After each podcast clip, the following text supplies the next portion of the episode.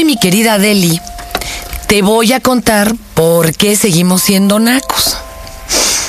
Y te voy a, a contar la historia de tu abuela Carmen. A ella ya no le tocaron guerras como a la bisabuela Josefina o al abuelo Crescencio, pero ella siempre trajo una guerra personal muy fuerte. Y yo te la voy a contar hoy en un Tao, el Tao de la abuela Carmen. Este es el podcast de Fernanda Tapia por Dixon Prodigy M S N.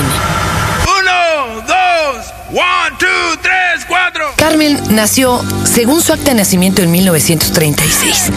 Pero déjame decirte algo, no la registraron a tiempo. La verdad es que, según un escrito, hay un manuscrito de, de la tía Chila, la hermana de Josefina, la, la abuela nació en el treinta y tres. Sin embargo, en esas épocas las abuelas estaban muy enojadas porque no las dejaban practicar su religión. Entonces, ¿para qué registraban a los niños? Mejor los bautizaban escondidas. Y entonces era un desmadre, porque si el padrino del bautizo eh, se llamaba Ruperto, en ese momento al niño le ponían Ruperto. Y si luego alguien le ponía una lana para inscribirlo en la primaria y era el padrino Efren, en ese momento le ponían al niño Efren. Y así terminaban los niños y las niñas con seis, siete nombres, sin papeles en orden. No, era un despapay. Así empezaron los años de tu abuela Carmen. Resulta que fue el tercer matrimonio de Josefina, un italiano, don Carmelo Canobi, que trajo los helados Canobi a México. Y fue un volado, porque la verdad, él ya tenía esposa en firme y como otras tres o cuatro mujeres. Y fue terrible porque la abuela tenía que trabajar de afanadora y demás, como ya te lo he contado, porque el abuelo se desaparecía de pronto y se iba a abrir una empresa a Cuernavaca o al Casino de la Selva y cuánta locura. Y ella tenía que sacarlos adelante. Tú te diste cuenta de esto desde muy chiquilla y cumpliste, ahora sí que, hijo, estas maldiciones más que bendiciones que nos marcan. El abuelo Cam- Carmelo dijo cuando nació: esta los va a mantener a todos. Y dicho y hecho, ¿eh? Finalmente trabajó por todos. Carmen se fue a la escuela muy chiquilla, era extraordinariamente traviesa. Traía pleito casado con una niña que se llamaba Rosalía y que era la consentida de la maestra. La maestra no quería a Carmen porque era demasiado aplicada y muy traviesa. Y bueno, la pobre abuela terminaba cada semana yendo a oír las quejas de la maestra, con todo y que Josefina le decía: usted péguele porque es su segundo padre. Pues qué va a hacer, ¿verdad? Y Carmen terminó un día incluso cuando la mordió un perro la mano y Rosalía le dijo: traes podrida la mano. Rosalía se salió al baño y entonces mi mamá, tu abuelita, pidió permiso también de salir al baño. Pues no le fue a meter la cabeza al, al water como judicial a la pobre de Rosalía. No, era, era tremenda, era de, pero desastrosa. Recuerda con mucha ternura su infancia, la abuela Carmen, pese a que pasó unas miserias aterradoras. Ella, lo mismo que su hermano Fernando, recuerdan haber pasado la infancia muy felices. Claro, no había tele que les robara la vida o que les demostrara que tenía que vivirse de otra forma. No había nada aspiracional. Se era como se era y se tenía lo que se tenía. No había más. Ella recuerda que le regaló una ratona a Mimi, su papá alguna vez, y una muñequita muy parecida a lo que ahora son las Barbies, y un abriguito. Uy, eran su tesoro. Pero ya sabes, las cosas se pierden. Por eso no hay que aferrarse a lo material. Alguien le robó la muñequita en el pasillo de la vecindad donde vivían y un día se le cayó el tintero en el abrigo. Ella lloró mucho. Pero bueno, será por eso que se aferró a su ratona Mimi, que es de las cosas que le siguen gustando en cantidad.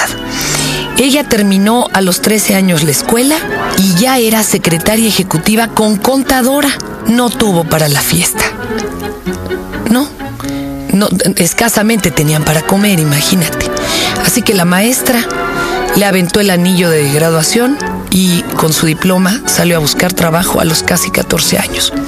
Yo también empecé a trabajar a los catorce años. Qué curioso, ¿eh? Ella se presentó en un despacho de superabogados, de colitas y con zapatitos de trabita. Les cayó tan en gracia que la aceptaron. Fíjate nada más qué curioso. La hermana mayor era muy mayor y a ella, a Carmen, le daba mucho coraje que la otra ya se maquillaba y ella no tenía ni maquillaje ni dinero para maquillarse. La otra ya era invitada a grandes fiestas y a ella la dejaban en la casa. Y luego el hermano Fernando, Fernandito pues era boxeador y medio conseguía trabajo y no. Entonces surgía que alguien metiera dinero a la casa, porque imagínate, cuando era niña y también oían puro radio, oían a Cricri, los cuentos del monje loco y los cuentos de la bruja, y con eso se asustaban y demás. La tele la veían por la ventana con los vecinos, unos rusos que eran muy ricos, y juntaban un álbum de eh, escenas de la historia de México. Y a ella solo le faltaba ya la estampa del abrazo de Acatempan para llenar el álbum. Cuando una vecinita le dijo, ya salió, ya salió el abrazo de Acatempan, a ella se le hizo fácil agarrar de un jarro unos centavos para ir a comprar las estampas y dejó sin dinero a su hermana para poderse ir a trabajar a la Cruz Roja como cada tarde lo hacía. Eran muy pobres, tenían un fichú que empeñaban, tenían una cobija que nunca sacaron de la bolsa cuando se la compraron al abonero, porque también le empeñaban. Sin embargo, ella recuerda con mucho gusto su infancia, muy feliz. Ella recuerda que vivían en un solo cuarto, pero se veía hermoso cuando pusieron la luz. Era un foco pelón, pero brillaban, brillaban los pisos de madera pintados con Congo. Era color amarillo o color rojo, según el color que le echaban a la duela. Ella recuerda con mucho cariño a su madre Josefina, porque la vio trabajar mucho, despiadadamente y contra todo para sacarla adelante. Entonces, cuando ella por primera vez puede devengar un sueldo, no, hombre, se aloca.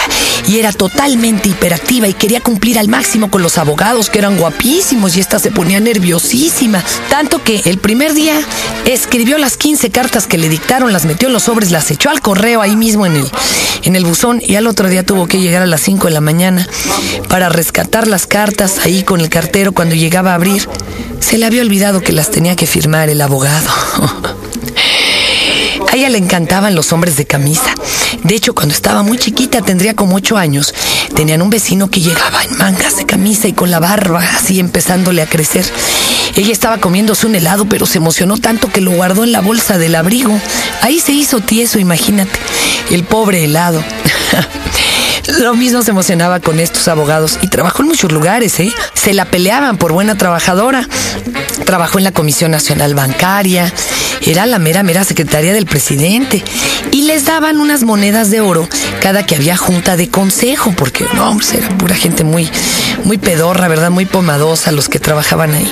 Sin embargo, esta se salía de los trabajos cuando veía alguna injusticia. Por ejemplo, le cayó muy mal de uno de sus jefes que un tipo llegó a pedirle una recomendación. Este se la da por escrito y cuando se sale el pobre hombre que había pedido la recomendación, le marca de inmediato a quien se lo había enviado y le dijo, no le hagas caso a la recomendación que te estoy mandando. Ella no soportaba la hipocresía, no soportaba las diferencias, no soportaba las desigualdades.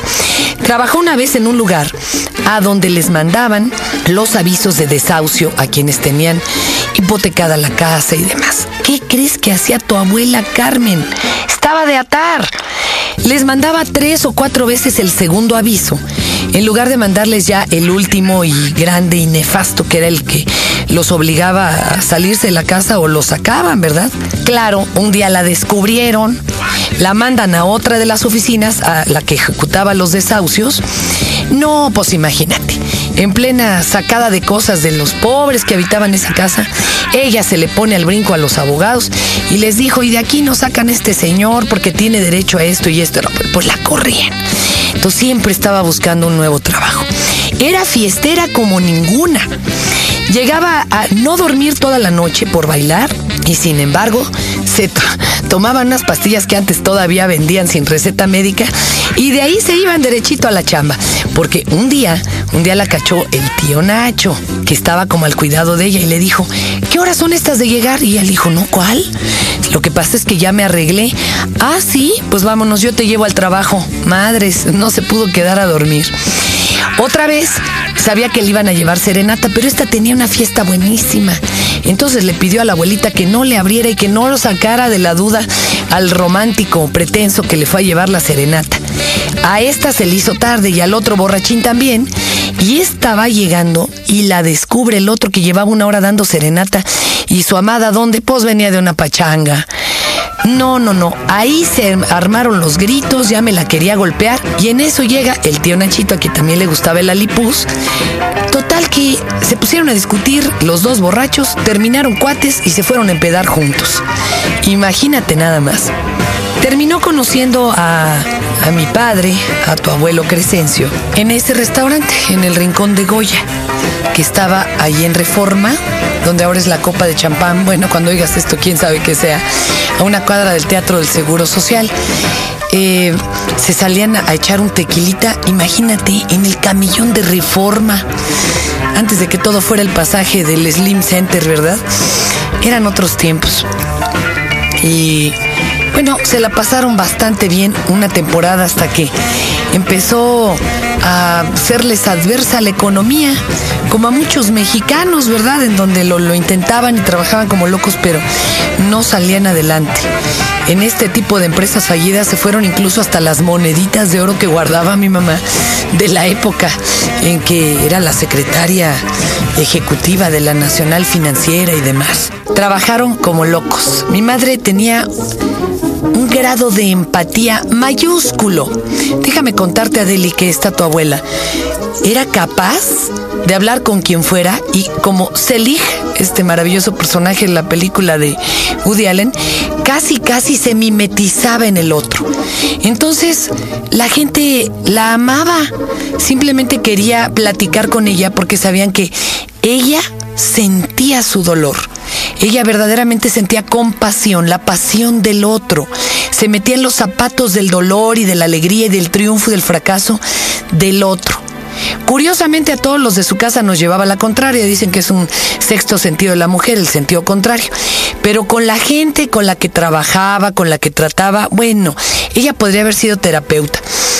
Lo mismo podía tratar a las personas del súper restaurante eh, de mi padre, que tratar con las ancianitas que iban por tres huevos cascaditos al mercado de Tacuba. A todos les gustaba contarles sus problemas, y déjame decirte que ya grande, mis amigos dejaban de hablar a la casa para buscarme, sino que la buscaban a ella. Querían platicarle a ella, pedirle consejo a ella de los novios, de las novias, de los jefes. Y además tenía un don muy extraño, echaba muy bien la baraja española. Mi padre le prohibió que lo hiciera delante de mí porque alguna vez a los tres años me agarraron a mí jugando con el mazo de cartas, diciendo a copa, a viaje, a regalo. Entonces mi papá se espantó, se le pararon los tres pelos que le quedaban, ¿verdad? Eh, se acomodó la boina y dijo, joder, ni una carta más en la casa. Pero era terrible porque ella le echó en cara a una amiga a los quince años. Le dijo, tú niña, cuidado con lo que haces porque aquí sales embarazada. Y sí, sí estaba embarazada mi compañera de la secundaria. O sea, era, era de miedo mi mamá en ese sentido. Tu abuela es muy simpática, es muy alocada, es como la tía Mame. Tiene toda la cuerda y la energía del mundo. Yo creo que es la única que va a tener estamina como para seguirte el paso, porque tus cansados padres, si no fuera por esta descarga hormonal, verdaderamente andaríamos más que atontados. Tu tía abuela es de esas que se mueren de pie. No se queja de absolutamente nada, aunque tenga mil achaques. Ya a sus setenta y tantos años aprendió a usar la computadora, que es una tecnología absolutamente irreal para ella y para su época. Y también está tomando un curso de inglés donde por lo menos los maestros le aplauden que es la más aventada. Tal vez no es la que mejor lo pronuncie o la que mejor se sepa conjugar los verbos, pero es la que menos pena tiene hacerlo mal. Total. Dice, yo favor les hago a los gringos con hablar su idioma. Esta es tu abuela Carmen, que aún así de anciana y de vieja, se fue a todos los plantones del P G, a su toma de gobierno y demás. Y arrastraba al pobre, al pobre de su hermano de ochenta y tantos años, porque dice ella, las injusticias no se valen. Adeli, de ella aprende que la conciencia no se empeña. Acabas de escuchar el podcast de Fernanda Tapia por Dixon Prodigy M S N.